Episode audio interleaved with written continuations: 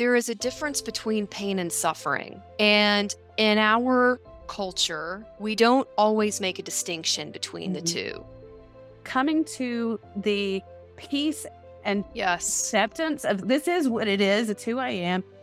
Some people are afraid to be okay with that. I got a story about that for you. I'm just dying to give you just one example. Our whole conversation about pain and suffering and allowing, I think the emotion of anger makes this really obvious. Do you think most neurodivergent folks are able to assess what's really happening in that moment? I've noticed that uh, because of the intense masking that so many neurodiverse people do is they recognize exactly what's expected. They feel a great deal of discomfort in needing to provide this thing yeah. doesn't feel true for them. This is season three of the Your Neurodiverse Relationship podcast, which is for adults in all kinds of neurodiverse relationships, not just romantic partnerships. I'm your host, Jodi Carlton, and I've spent close to two decades growing in my understanding of how our different brains influence the way we understand and relate to each other. Through the years, I've helped several thousand people understand themselves and their loved ones. This podcast is a place where I come together with others to talk about their journeys. I've got a great lineup of guests talking about things like masking, traits of neurodivergent folks, traits of neurotypical folks, what kind of things cause difficulties in our neurodiverse relationships, but also some of the wonderful things about our neurodiverse relationships. Also, this season is a video cast where you can enjoy watching on YouTube or you can listen to us on the podcast like you have before. If you're really enjoying this podcast and if you've gotten something out of it, please leave us a review because reviews really matter. And we want to get this out there to as many people as possible so they can benefit from it just like you. If you're watching on YouTube, be sure to subscribe so you'll get notifications of upcoming podcasts and other videos that I post there as well. Welcome. What will we talk about today?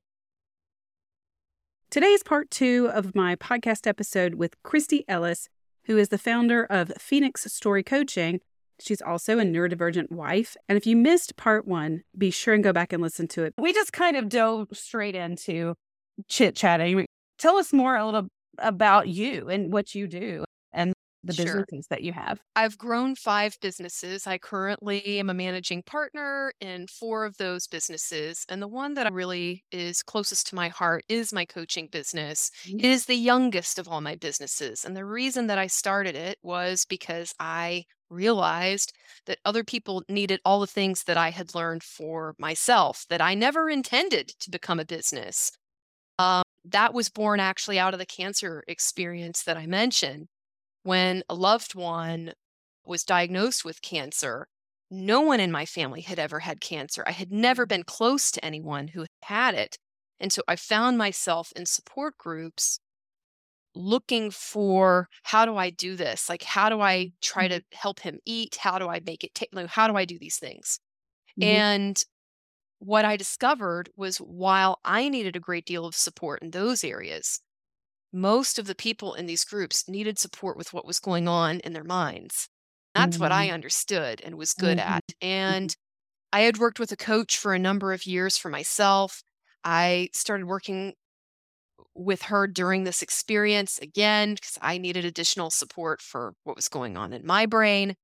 And I let her know I said, if there's any good thing to come out of this, I'm having the most amazing time helping caregivers, helping cancer patients be okay with whatever is going on. I know mm-hmm. that's a weird thing to say, but yeah, okay, no matter what their circumstance was. She said to me, I've always thought if you ever got tired of all the other stuff you're doing, you're probably the most natural coach I've ever met. It was like I was struck by lightning. I remember where I was in mm-hmm. our car. I spent 12 hours a day in the parking lot at Memorial Sloan Kettering waiting for my loved one during his treatments. And I made a decision right then and there to go back to school to get my coaching certification. And and that was it. I was off to the races. And mm. Now I can't imagine that there will ever be a time I don't do this. I hope to be doing this when I'm 88 years old because it really is, I feel, my purpose in the world to help Mhm. people through the science of positive psychology for what works for them. Yeah. I, I think where my practice is perhaps a little different is I have a background as a management consultant. And so if there's any place where I feel positive psychology is lacking, it's because all of us know great things that we should be doing, great habits we should have, great things we should do. We should exercise more. We should do this. We should do that. And we aren't doing it. And so Mhm. it doesn't really matter if you know all these great strategies, if you don't know how to actually embed them in your life and make them a part of who you are and what you do. Mhm. So, with a management, consultant, change management background, I feel like that's probably the difference that I bring is I start out by helping people understand habits, how to create them, look at the ones we have already that we don't like and figure out how to create that so that as we then work on great strategies, they're going to stick around. They won't just be in Um, one ear and out the other. the communication model that I have for couples is very much similar to what you're saying. Having the information, knowing what needs to happen, doesn't tell people they don't know how to do it, how to actually make those changes. It's a matter of breaking things down, like unpacking it down to the Yeah. little nitty bits. And because when people have a plan, but then they repeatedly don't implement it, there's Yeah. a reason why. It's important to really unpack all of Yeah. that. I see this in relationships. People have intentions, they want to communicate better. They want to connect, but then Right. they know that there are certain things that they need to do, but they don't know how to do it. So we have to Right. unpack it and figure out, okay, where is this going wrong? Where are Yep. we going? Those things are so important. But I also Yeah. want to go back to another thing you said with working with the cancer patients and being okay. I think that's such an important message because I t- I told you I worked with people with brain injuries in the beginning, back in the year 2000. That was such a huge thing for them. Yeah. A lot of them were like, there was me part one and me part two, coming to the peace and acceptance of this is what it is, it's who I am. Some people are afraid to be okay with that. I got a story about that for you. When my loved one was diagnosed with cancer, I swear to you, this was my very first thought. As crazy as this sounds, my thought was, my life has prepared me for this. I think the reason that I had that thought was a lot of it was I'm also certified in mindfulness based stress reduction. So I have this perspective, I have a positive psychology perspective, but it's also based on the life experience that I have. When I was, I believe, 32 years old, I was getting progressively more sick and nobody knew what was going on. I continued to go to doctors that were telling me they're kind of shrugging their shoulders. I had one migraine that lasted for five months straight. Oh. So, not many migraines, not daily, but one that just Ugh. did not go away. When I started getting really frightened was when I developed dementia. Mm. And for someone who really had a self identity based in my intellect, I cannot imagine a more frightening thing to happen than to suddenly realize that your brain is not something that you can depend on. And I was in an incredible amount of pain. I couldn't find my way home from work. And I had this period where we didn't know what was going on. Mm. And it was very challenging for me to communicate to my husband the severity and where my head was at. I got to a place where I sat him down, and what I told him was this I think I have a year. For one year, I can work to find a solution for this. But if I get to the year mark and I am still in this much pain, and if I lose even more of myself, then we're going to have to move someplace with assisted suicide because mm. I can't live this way for the next however many years. Mm. And a lot of people are horrified to hear that, but it is such a gift to me today mm-hmm. because I mm. don't think that there are many 32 year olds who have had to ask themselves questions like, Who am I? Who am I if I'm not my brain? What is the value of my life? What is the quality of my life? What kind of life do I want to live? I had Mhm. to ask myself a lot of very important but often unasked questions. Even though I have recovered from it, I actually think a lot of my sensory processing issues are left over. But to be able to look at my own life and know it could potentially end very soon has been such a tremendous gift to me in getting really aligned with my purpose in the world, in not being fearful to look at things like life. This Mhm. is just something I'm renting that I'm in right now. I think that by the time that my loved one had his diagnosis, I had no fears. I was unafraid of anything that he could go through or that I might go through with him. And it's been such a tremendous gift to me, both in my personal life, but also I think it's why my coaching practice grew so quickly because my clients saw that there was nothing they couldn't bring to me. I didn't need to push anything away because I wasn't afraid of what they were going through because I knew that we were going to be okay.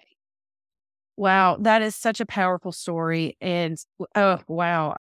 I just get chills listening to that because I think one of the most profound, I guess is the word, reasons why coaching works in a way that counseling does not is because most coaches are doing what they're doing because they've lived through what so many of their clients are also living.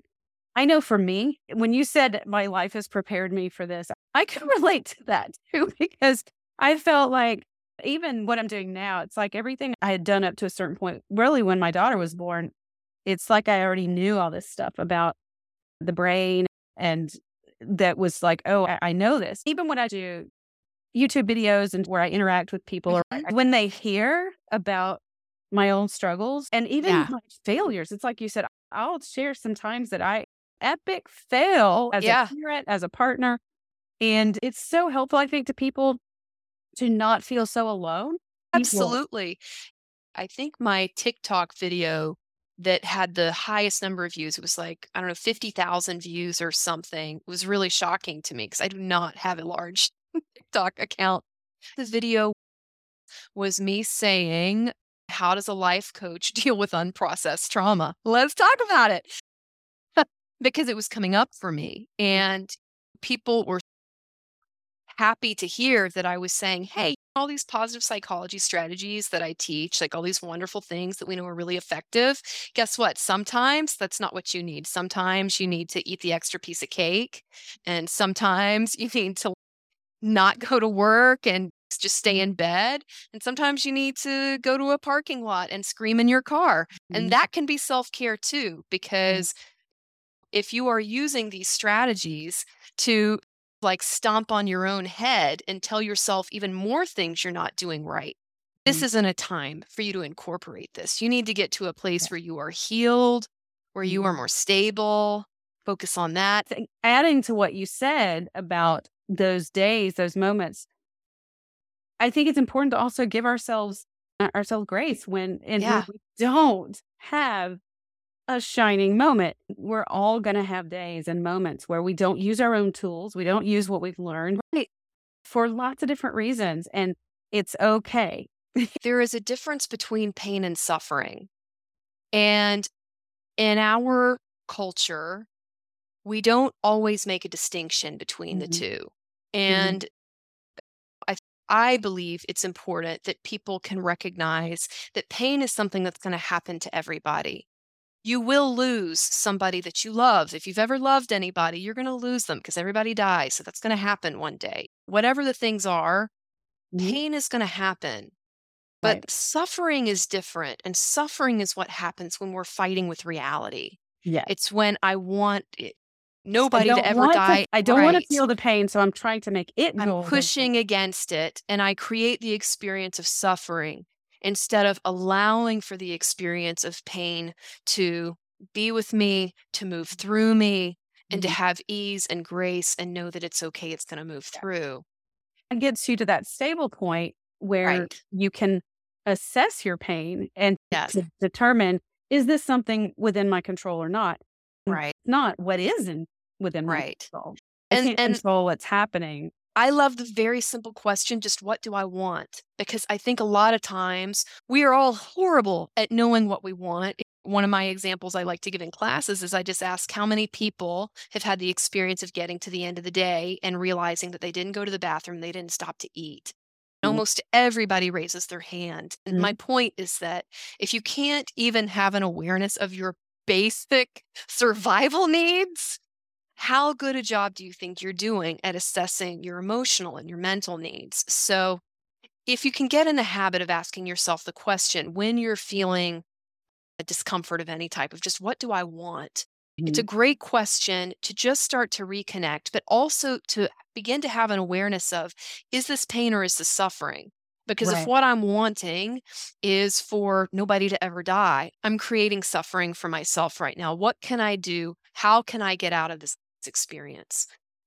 the worriers of the world. I've been there. I've, been a warrior. Sometimes we'll create the suffering Right. because of the focus on trying to prevent what I don't Right. want or trying to get what I Just good advice there. I had one. I'm sorry. I'm just dying to give you just the one example. Please. Our whole conversation about pain and suffering and allowing, I think the emotion of anger makes this really obvious because most of us have a belief that anger is quote unquote bad. And I don't mm. want to be angry and I don't want to feel this. But I love anger because it is such an incredible tool. Mm. Now, there are definitely times when anger is very obviously inappropriate or wrong or mm. whatever. But what's also true is that if you have been in an experience where you have been victimized or where you are feeling victimized, if you can find your anger, Mhm. anger is such an incredibly motivating emotion, even though it's unpleasant, because it'll move you out of being a victim and more towards taking control and responsibility for your life and where you're at. I- I just think anger is a great emotion to have an awareness of. All of our emotions are like that. Mm-hmm. So, positive psychology isn't about don't ever get angry. It's about understanding is this useful to me right now? Is this what I want right now? What do I Yes. plan to do about it? One of my clients is going through this very thing right now. Like literally today, I'm having conversations with her about anger. And for her, anger meant something very dangerous because she grew up in an abusive environment. So the anger of others was dangerous for her. Shut it off. She shut down her own anger for fear of becoming that. We've been having these exact conversations Yeah. about how anger is part of your body's alarm system. It's your brain, your psyche's alarm system, and it, it helps to make you aware. She ended up staying in an, an abusive relationship too long, was really devastating for her because she couldn't be angry. And Right. not the only reason, but that was definitely A part of it. of what prevented her from being motivated. I call it the body's alarm system. As a, a consultant for business, you've probably heard the layers of the levels of why. Yeah. I tell people to say, okay, ask yourself what you want. Why am I angry? But then, and why is that? Yeah. Deeper you go, the more you're able to really uncover what it is that's Right. affecting you. It's empowering. What can you do for yourself to prevent the suffering? Like you said, It- It's true of all emotions, the same of sadness, even victimization. It, when we're in that moment, I believe that it has a place as well, because if I've been through something really challenging, really traumatic, that place is a great place to actually seek and receive support from other people. Mm-hmm. And as somebody that works with relationships, how powerful and how important to our overall well being relationships are. Even that place of sadness and victimization, it has its own place too in its own time. It's Mhm. really just about how long do you want to stay there? What's useful to you? And Yes. when can we move to a different place that's more comfortable, that is going to be more aligned with our goals? And when has suffering become your comfort zone? Yeah. It's too scary to move out of that. You have provided so much wonderful thoughts for my folks to listen to. Is there anything else you want to just add? Yes. I'm going to give you two quick ones. So the first one is called the joy multiplier technique. And joy multiplier is there's four different ways that we engage with people when things are going well. And if you can master the joy multiplier technique, which is actually really easy, you will improve all of your relationships, absolutely all of them, because there's really phenomenal research about the way that we predict the success and the intimacy in relationships is not about how people are there for us when things are going poorly. It's what's happening when things are going well. Essentially, can you be there for me when things are great? So, I love to just remind people, particularly neurodiverse people who tend to hear good news and, or bad news and want to share their own similar experience as a way of relating to others. This Yes. is not a useful technique. yeah. What is useful is if you can keep your ears perked Mhm. for somebody sharing a good thing with you, Mhm. what you want to do is give them an opportunity to relive it. So if your husband comes home and says, We won this new contract today, this is not your cue to share the good thing that's happened. Your day. Instead, it's your cue to say, Oh my gosh, how did you find out? Mhm. Where were you? Who did you tell? What were you feeling? What did you do? Give them an opportunity to relive the experience of their joyful moment. And what's amazing is it'll bleed over to you. You will start mm-hmm. feeling more joyful as well. So it's called the joy multiplier technique. I love that concept. I've had clients say to me, What if I'm not interested in any of that? And I'm like, It doesn't matter because it's If not about you. It's not about you getting that information. It's about giving your partner the opportunity to share it and relive it. You don't really have to be that interested in it. No, I would say, are you interested in them? If you are having a relationship with this person, that's what That's you're where doing. you It- focus. You're having an interest in them, not in the things, but in Yes. them. That's That's the first perfect. thing. It's for everybody, but I find neurodiverse people, this is really useful to you. And the other is one of the things that I find in the neurodiverse community is struggling with what is seen as like polite social lies. Mhm. A Mhm. lot of difficulty with this concept of somebody saying to you, How do you think I look in this dress? Or do I look fat? This is particularly for when somebody is requesting something of you. Like So they're it's to give- to requesting. you to give them feedback about something. Yes. Okay. But what they're really doing is asking you to say things like, you look great. A lot of neurodiverse people struggle with that. They may get the cue, they may Mm-hmm. understand what's expected, but feel really uncomfortable in Mhm. that need to give an answer that they don't believe is true for them.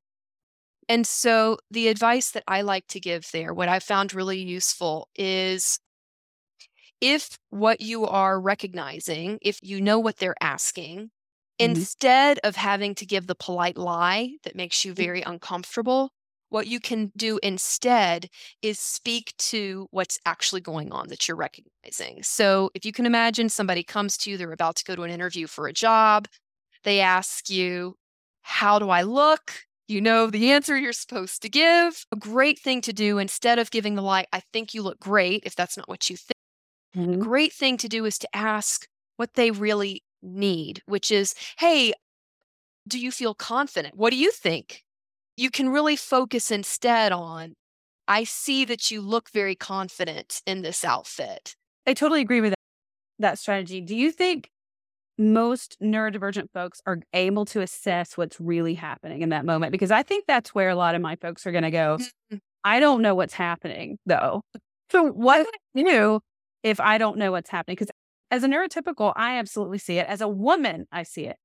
But my neurodivergent guys, So if you're a guy out there and you're neurodivergent and you find that you keep hurting your wife's feelings, and that is totally not your intent, I find it very useful to have a conversation, not in that moment, but to have a conversation later and say, Hey, I love you so much. I think you're so gorgeous. I think you're so amazing. And I've noticed that you are asking a particular thing of me and it's not going well. Can you help me have some clarity of what I can do to support you here? Help me understand what is the support that you need because I'm here. I will give it. I'm just missing the cue of what that support is. what are you really needing from me in those moments? And yeah, even for them to learn how to say, what are you really wanting to know? Do you Yeah. really want to know if that dress looks okay on you? Most people who ask that are not really wanting to know that. That's why I love that question because it's such a common one. And I've dealt mainly with women. That's just how it's happened. And I've noticed that because of the intense masking that so many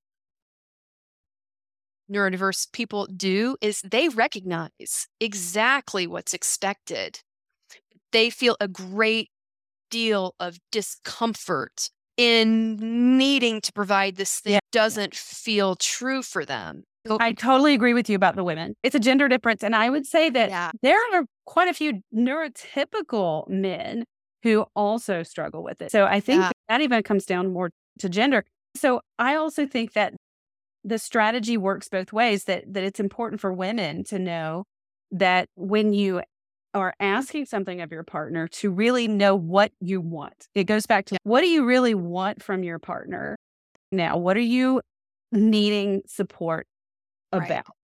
Because especially if you have a neurodivergent partner, a, a male partner, Right. then you need to know really clearly what you want. Agreed. And the time to set that up isn't when you're needing it. It's at a time that's neutral. If you are feeling very frazzled, if you're about to run out the door, you have a Mhm. interview tomorrow, that is the wrong time to say, "Hey, I really need your support. I'm Mhm. feeling really not confident about this interview, so I need you to help me feel confident before I head out the door." They can't.